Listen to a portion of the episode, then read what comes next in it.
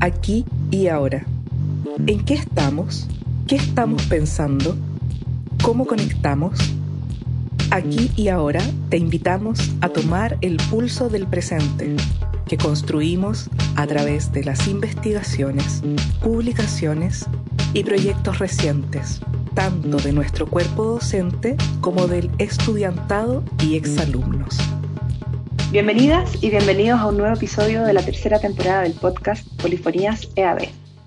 Este podcast tiene cuatro series de contenidos que ponen en perspectiva desde diversas miradas el quehacer de la Escuela de Arquitectura y Diseño PUCB y quienes la nutren, es decir, sus estudiantes, docentes, investigadores y por supuesto egresados y egresadas de nuestra escuela. El episodio de hoy corresponde a la serie de contenidos Aquí y Ahora, que permite visibilizar en qué estamos en cuanto a las investigaciones y proyectos que conforman la vinculación con el medio de la EAD-PUCB e impactan a su vez directamente en la formación de pregrado y posgrado. Mi nombre es María José Iglesias, soy diseñadora y profesora en nuestra escuela.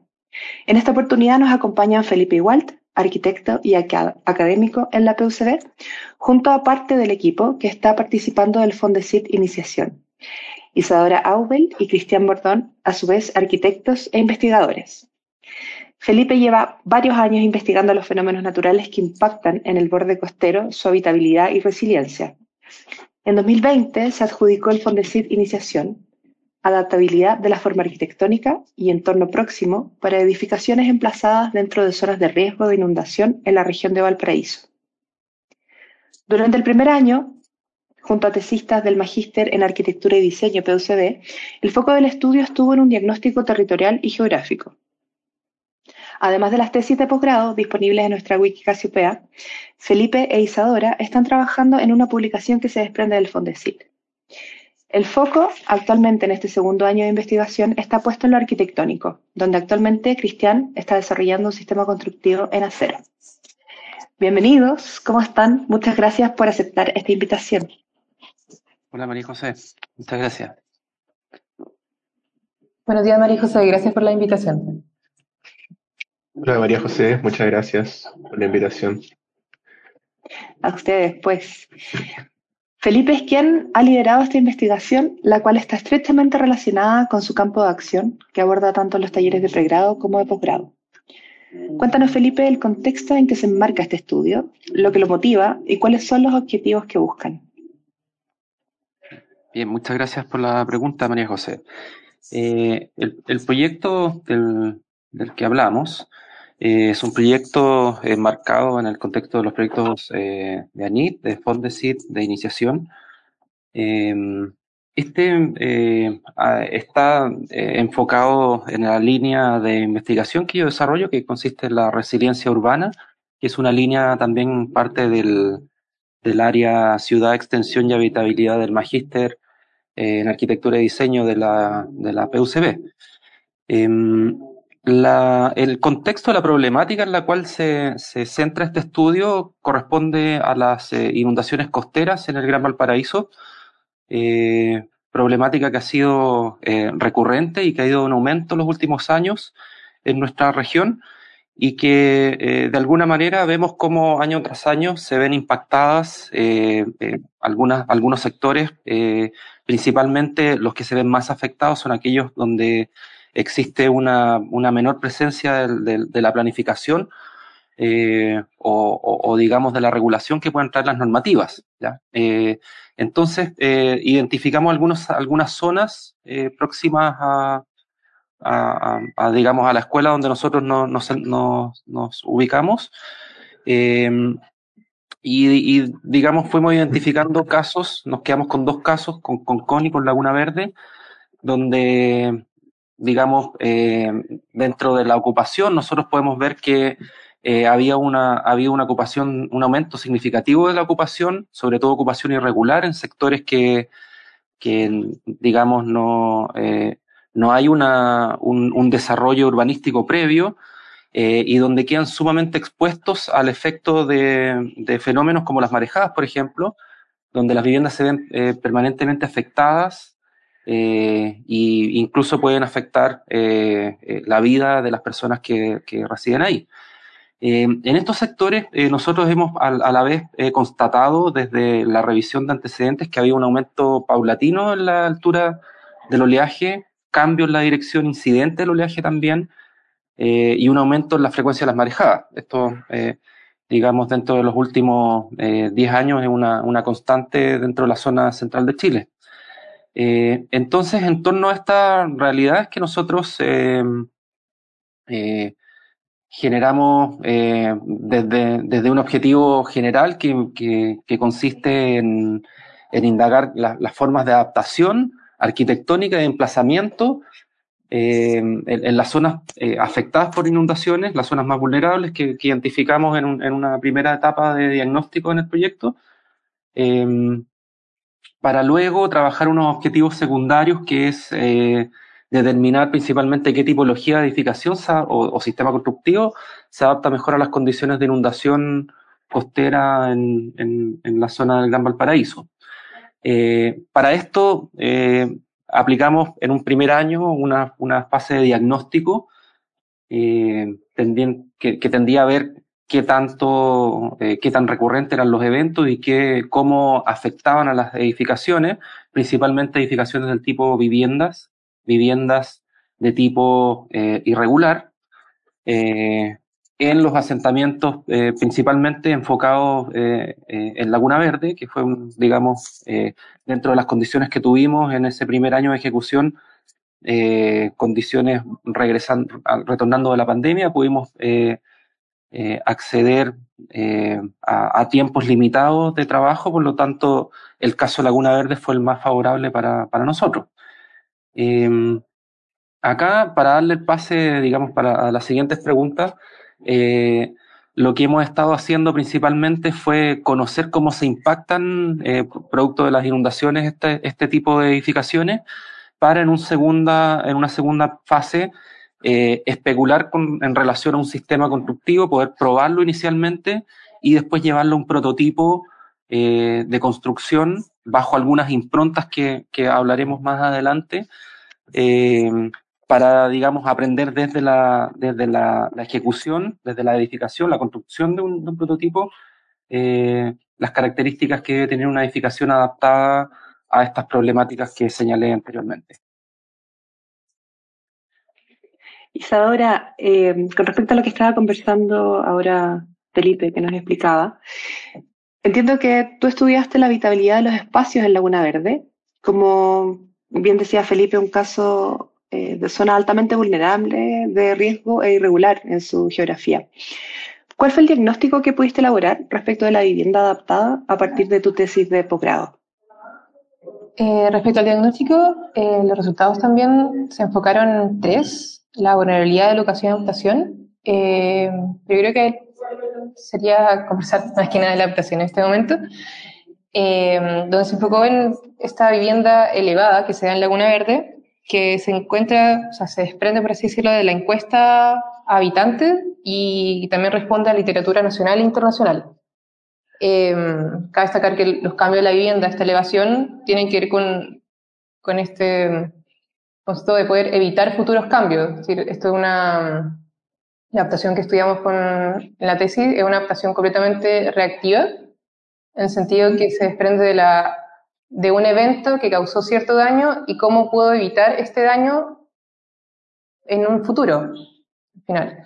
Em, y lo que más destaca, que yo creo que se puede ver, es la altura de las viviendas, ¿sí? estas viviendas que se elevan del suelo, que responde directamente a las marejadas e inundaciones costeras. Esto también se puede observar, por ejemplo, en las fotos de los eventos que han ocurrido en Laguna Verde, en el relato de los habitantes, eh, pero también sorprendentemente responde también al terreno, eh, responde a la altura y a la diferencia de, alturas que tiene el terreno y cómo la vivienda se va acomodando y poder ingresar fácilmente, poder tener cierto espacio abajo.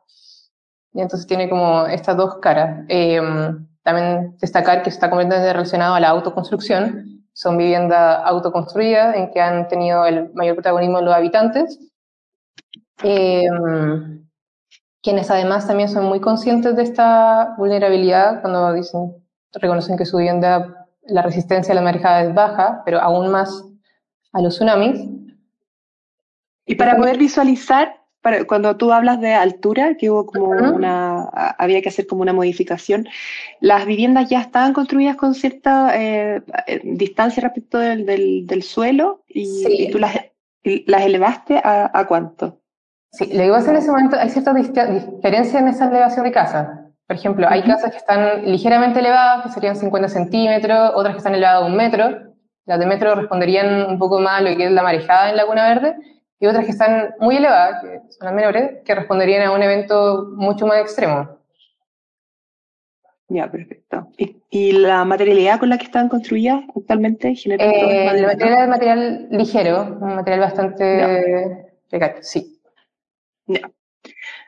Me parece interesante esta segunda fase que mencionaba Felipe en, la primera pregunta, eh, ya que no deja mm, solo un registro este estudio y un diagnóstico de frontera para la arquitectura, el urbanismo u otras disciplinas. ¿De qué manera ese estudio previo, que, bueno, por una parte realizó Isadora, por otra parte Mario Paz, esto es un, es un gran equipo que ha ido trabajando las distintas etapas, Em, ¿De qué manera este estudio previo está siendo aplicado al ámbito formal arquitectónico? Ahí no sé si Felipe, Cristian nos pueden contar un poco. Voy a partir yo.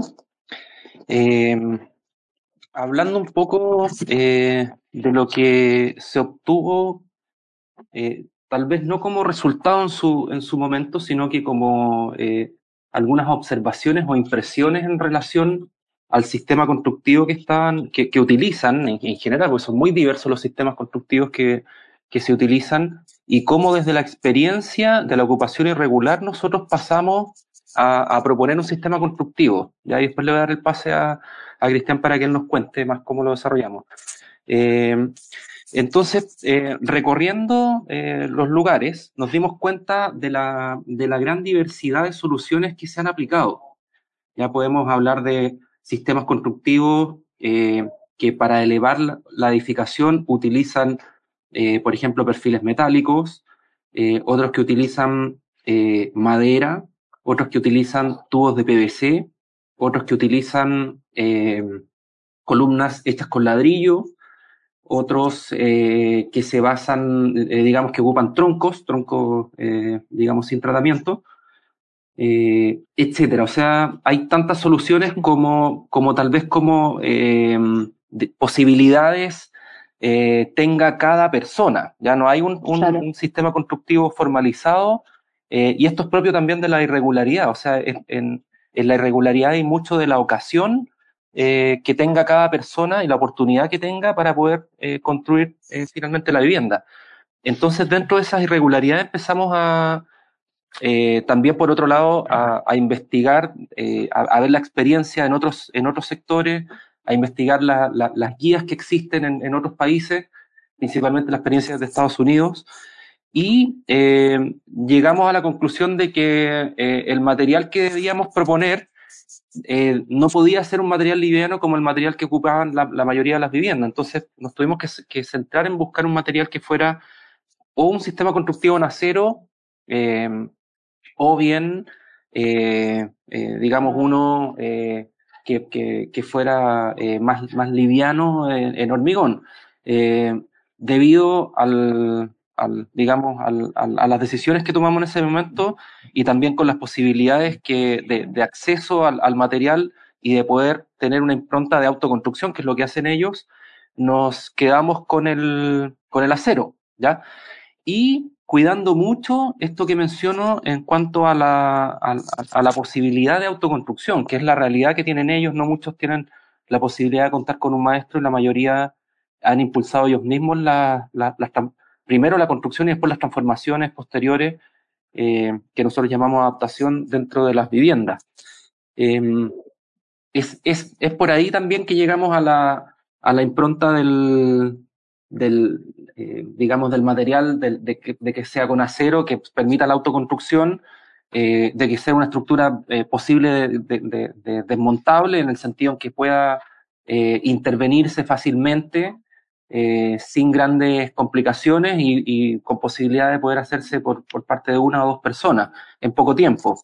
y que además tenga la posibilidad de crecer. Entonces, con esa impronta, bueno, le doy el pase a, Cristian para que nos cuente eh, en qué ha consistido el desarrollo del, sistema constructivo.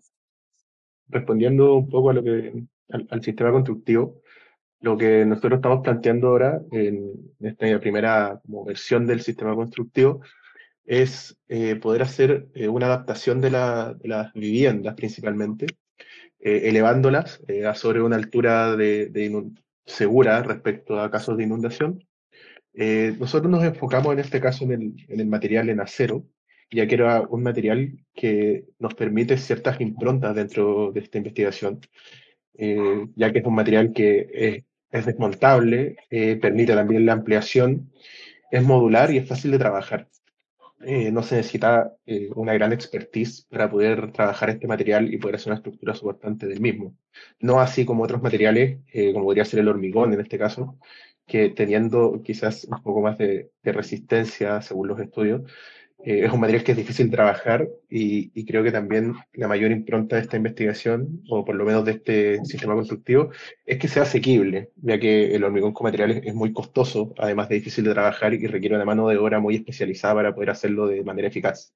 No así el acero, que es altamente asequible, se puede comprar eh, básicamente en cualquier ferretería en el territorio nacional eh, permite la ampliación, eh, permite que sea un sistema desmontable a través de, sistemas de eh, apernados y permite también el crecimiento, ya que como estamos en este contexto de la ocupación irregular, muchas de estas viviendas parten como una expresión mínima de vivienda y con el tiempo van creciendo a medida que estas, las mismas personas que habitan tienen los recursos para poder hacer sus viviendas cada vez más grandes.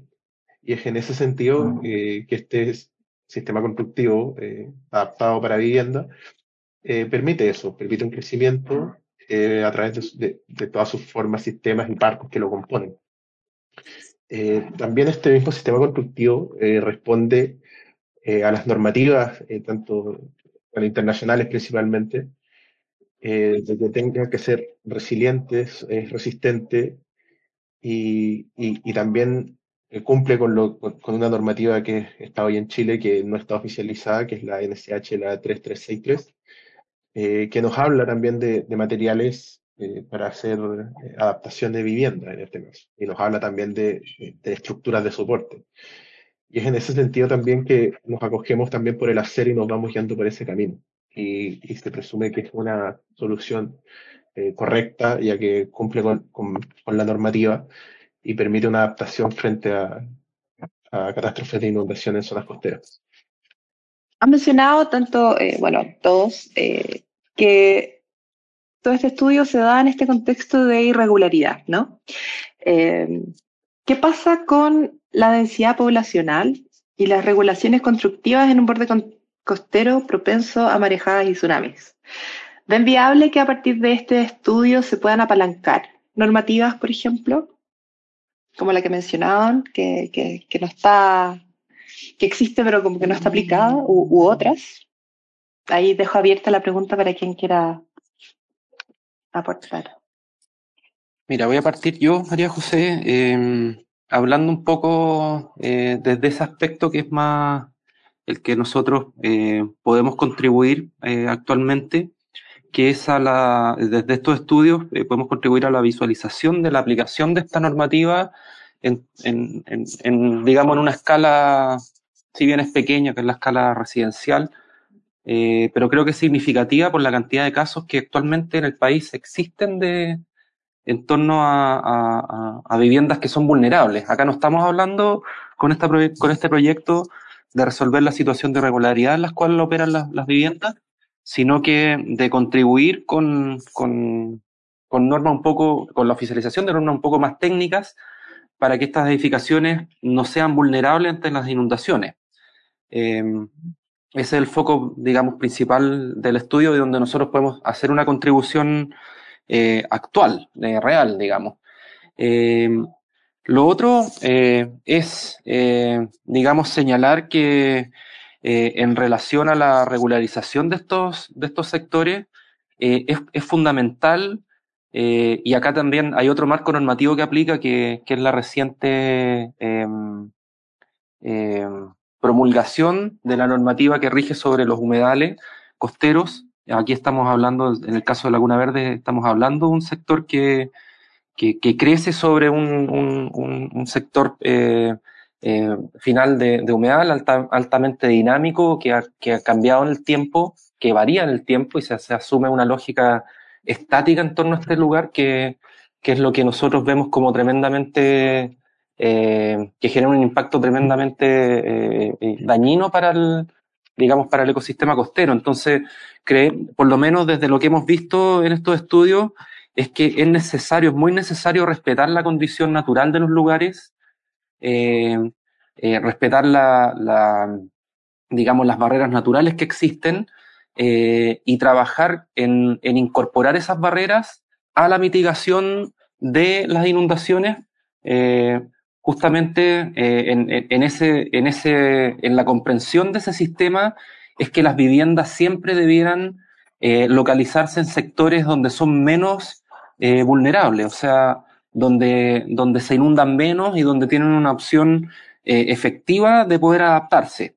no en cualquier lugar se van a poder adaptar y no existe, digamos, eh, un sistema constructivo que les garantice 100% a las edificaciones que van a sobrevivir una inundación. Por lo tanto, eh, es, es, muy importante eh, que, en, digamos, que en futuros estudios se aborde, como lo hemos hecho acá también, eh, digamos, si bien de una manera especulativa, eh, abordar cómo la preservación de las barreras pueden ser incorporadas para una, una adaptación completa del, del, asentamiento, más que solamente una adaptación solamente desde eh, elevar la vivienda.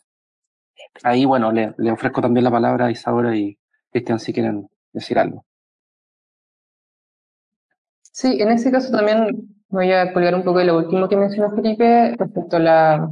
Me he enfocado mucho en, la, en mi tesis, por ejemplo, en la adaptación de la vivienda, pero es sumamente importante considerar la parte como el, el entorno, que tiene un papel de mitigación importantísimo, un papel también de, y esta mitigación debe ser como cuidada, sentido.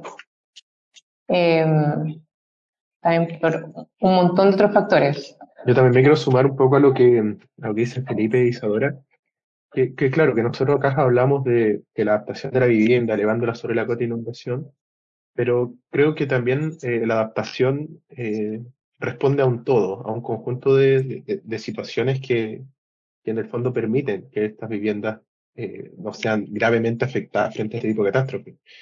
Y, y claro, o sea, el, entorno natural, tenemos barreras naturales o se pueden generar barreras naturales también, muchas veces estas ya existen, que, lamentablemente se ven afectadas por, por el crecimiento también de, la, de las ciudades o de los asentamientos. Entonces sería como sumamente valioso que si es que se hiciera una normativa un poco más acabada respecto a cuáles serían como las formas de adaptarse o de asentarse en zonas de riesgo de inundación, tenga presente también el entorno en el cual se, se emplazan. Y no solo hablar de, que la vivienda tiene que estar adaptada, porque en el fondo el conjunto de todas estas variables son las que hacen la adaptación. No solo elevar la vivienda, sino que también el, el entorno en el cual se emplaza. Gracias por sus contribuciones. Em, Felipe, ¿cuáles son los próximos pasos de la investigación y de qué manera quienes estén interesados en la temática se pueden sumar al equipo? Eh, bien, mira, eh, en este minuto estamos comenzando el tercer año del proyecto. Eh, actualmente participan tres tesistas, uno, dos, dos, digamos que, que se incorporaron hace más de un año y uno que se acaba de incorporar. Y los, actualmente lo que se está realizando en términos de avanzada en el, en el proyecto consiste en, en dos, dos pasos. Uno es consolidar el prototipado, debido a que es a partir del prototipo en el cual estamos aprendiendo eh, si es que es factible eh, y eficiente para, eh, de acuerdo a, la, a, las condicionantes que mencioné anteriormente, que, que fuera de autoconstrucción, posible de realizar en un, en un, tiempo agotado, asequible, etcétera. Eh, lo estamos verificando desde la construcción del, prototipo, lo cual lo tenemos contemplado finalizarlo dentro del, primer semestre del próximo año. Y por otro lado, hay un tesista que está abordando eh, la sustentabilidad del proyecto sustentabilidad desde varias aristas, pero principalmente económica y medioambiental. Económica debido a que debe ser un sistema que, tiene esa condicionante de, de ser asequible, de, de, poder ser adquirido tanto sus partes como, como, como la, digamos, las partes eh, eh, eh, realizadas, eh, baratas o, o, o, asequibles, digamos, la, uh -huh. el material posible de adquirirlo en la ferretería, en cualquier ferretería, sin entrar en especificaciones que complican la, la adquisición de materiales. Eh, y, y, desde esta, eh, digamos, desde, esta, desde estas condiciones de sustentabilidad también incorporarle eh, la posibilidad de, de, de, contemplar el material como eh, eh, parte de, de, cadenas en las cuales van circulando, eh, poder eh, adquirir, digamos, eh, materiales que son retazos o que son partes o, reutilizados desde otro tipo de estructura eh, y que cumplan con la, con la eh, requerimientos que tiene esta estructura que puedan ser incorporados para aminorar costos, para facilitar también el acceso eh, para un público, digamos, que no tiene las, las capacidades de poder afrontarlo con sus propios medios. por ahí un poco va avanzando y estos estos trabajos y, digamos, proyectos e investigaciones las estamos desarrollando al interior del, del Magíster en Arquitectura y Diseño de la PUCB. Eh, digamos, está la convocatoria abierta. Eh, se invita a quienes quieran incorporarse ahí, también a los estudiantes que actualmente están eh, desarrollando su titulación. desde la titulación también con, con, titulantes hemos también desarrollado proyectos que se vinculan bastante a, este, a estas temáticas. Excelente, muchas gracias. Eh, una temática sin duda eh, relevante, atingente para, nuestra, para nuestro país, para nuestras zonas geográficas, y que van, como bien señaladas al principio, en, en crecimiento, o sea, es una tendencia que va, va a ir aumentando. Entonces, sería hermoso que esto pudiera tener efectivamente incidencia en, en estas normativas, en estas legislaciones, ojalá a futuro. Así que se agradece las bases que están sentando y la, y la conciencia social también que, que, que, que apalanca eh, el estudio, ¿no? A partir de la, de la precariedad también, que, que, es una realidad y de la cual, de alguna manera, eh, la academia se está haciendo cargo. Así que muchas gracias, Felipe, Isadora y Cristian, por acompañarnos en Aquí Ahora de Polifonías EAD Gracias a ti, María José. Sí, gracias María José por la, por la entrevista y la pregunta. Y muchas gracias por la invitación y, y, y, por todo, en verdad. Mucho éxito en los pasos que vienen. Y um, a quienes nos escuchan desde distintos lugares del mundo, les invitamos a seguir nuestro canal Polifonías en Spotify y a compartir este episodio en sus redes. Para conocer más sobre el podcast Polifonías EAD, puedes visitar el sitio web de nuestra escuela www www.ead.pucd.cl. Muchas gracias por acompañarnos y hasta un próximo episodio.